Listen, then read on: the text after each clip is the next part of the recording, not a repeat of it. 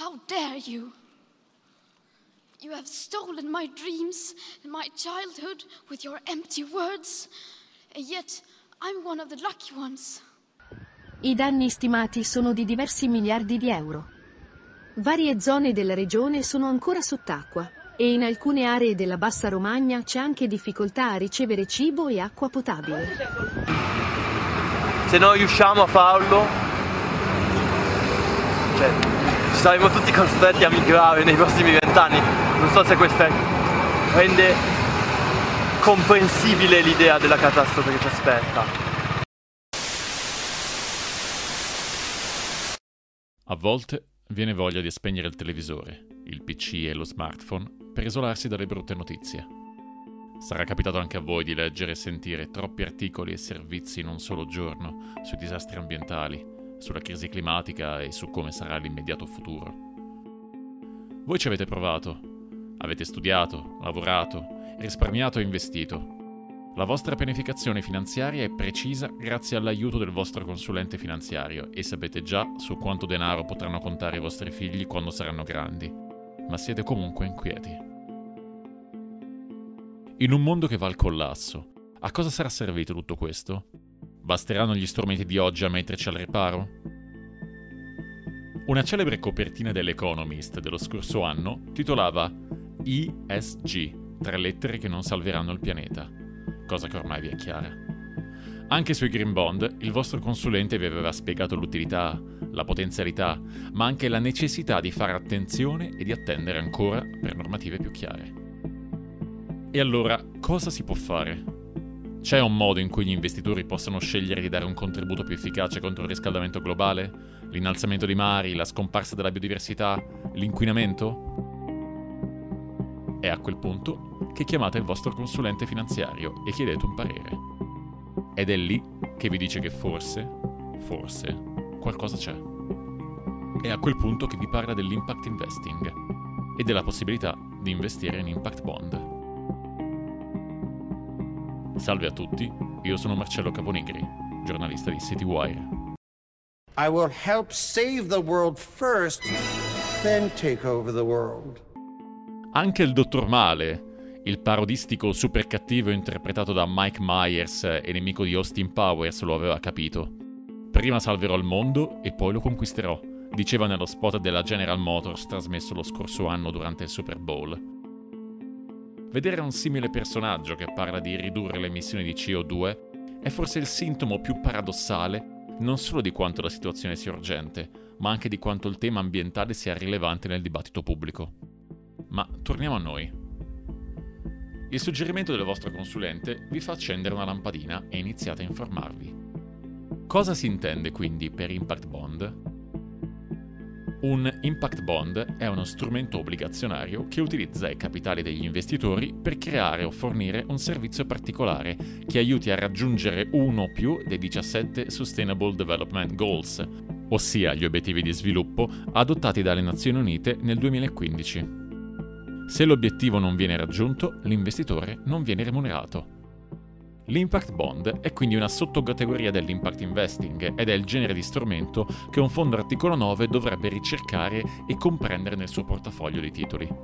È un passo oltre il socially responsible investment, che a sua volta è un passo oltre dei criteri ESG, non si tratta infatti di evitare investimenti in società inquinanti o che sfruttano i lavoratori o ancora che producono armi e tabacco. Si tratta di investire direttamente in progetti che possano portare benessere ad una comunità, da quella più ristretta fino a quella globale. Secondo l'ultimo report del Global Impact Investing Network, pubblicato lo scorso giugno, i tre obiettivi SDG su cui si sono concentrati maggiormente gli investimenti a impatto sono il lavoro dignitoso e la crescita economica, l'azione climatica e l'uguaglianza di genere. Seguono l'energia pulita ed economica, la riduzione delle ineguaglianze, salute e benessere psicofisico, innovazione e infrastrutture, città sostenibili, eliminazione della povertà, consumo e produzione responsabile, educazione, acque pulite, fame zero, vita sulla terra, partnership per gli obiettivi di sviluppo, vita sott'acqua e infine pace, giustizia e istituzioni solide. Sembra tutto molto bello, ma allora come fare per investire? In Italia sono 259 i fondi scambiati che si definiscono a impatto, 70 dei quali sono fondi obbligazionari e 182 sono invece azionari. Sono tutti articoli 9 per definizione, ma si tratta quindi del contenitore dei titoli a impatto, il cui successo determinerà le performance del fondo. Investire direttamente in questi bond può non essere invece così semplice, perché non tutti gli emittenti sono presenti sui mercati pubblici e, soprattutto, il rischio potrebbe essere alto.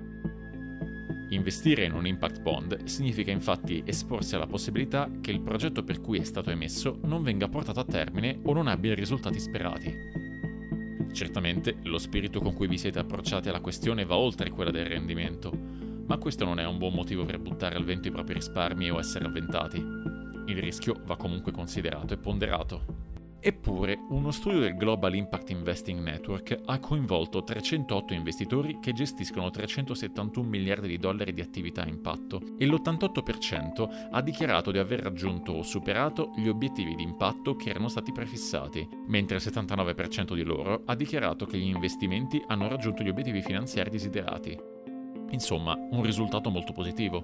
Non a caso, nel primo trimestre 2023 sono stati emessi a livello globale 236 miliardi di dollari di impact bond, l'11% in più rispetto al primo trimestre del 2022 e il 36% in più rispetto all'ultimo trimestre del 2022.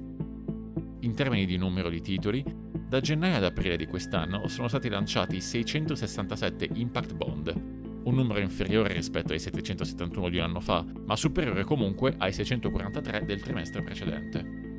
Non solo, in un momento di grande flessione come quello del 2022 per i mercati obbligazionari, quando l'emissione di obbligazioni generiche è scesa di oltre il 60%, il settore degli impact bond è stato in grado di limitare le perdite e il calo delle emissioni è stato più contenuto, pari al 13% in meno rispetto all'anno precedente.